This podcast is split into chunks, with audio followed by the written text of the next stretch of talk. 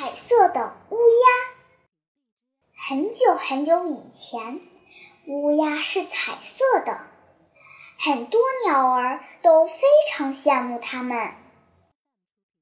有一天，一只老乌鸦说：“咱们选一只最漂亮的乌鸦当首领吧。”老乌鸦话音刚落，就听见所有的乌鸦都在喊：“我最漂亮，我最漂亮！”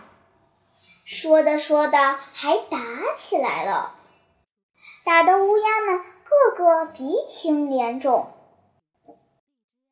他们打了很多天，忽然下了一场黑色的雨，所有的鸟都去躲雨，只有乌鸦们还在打。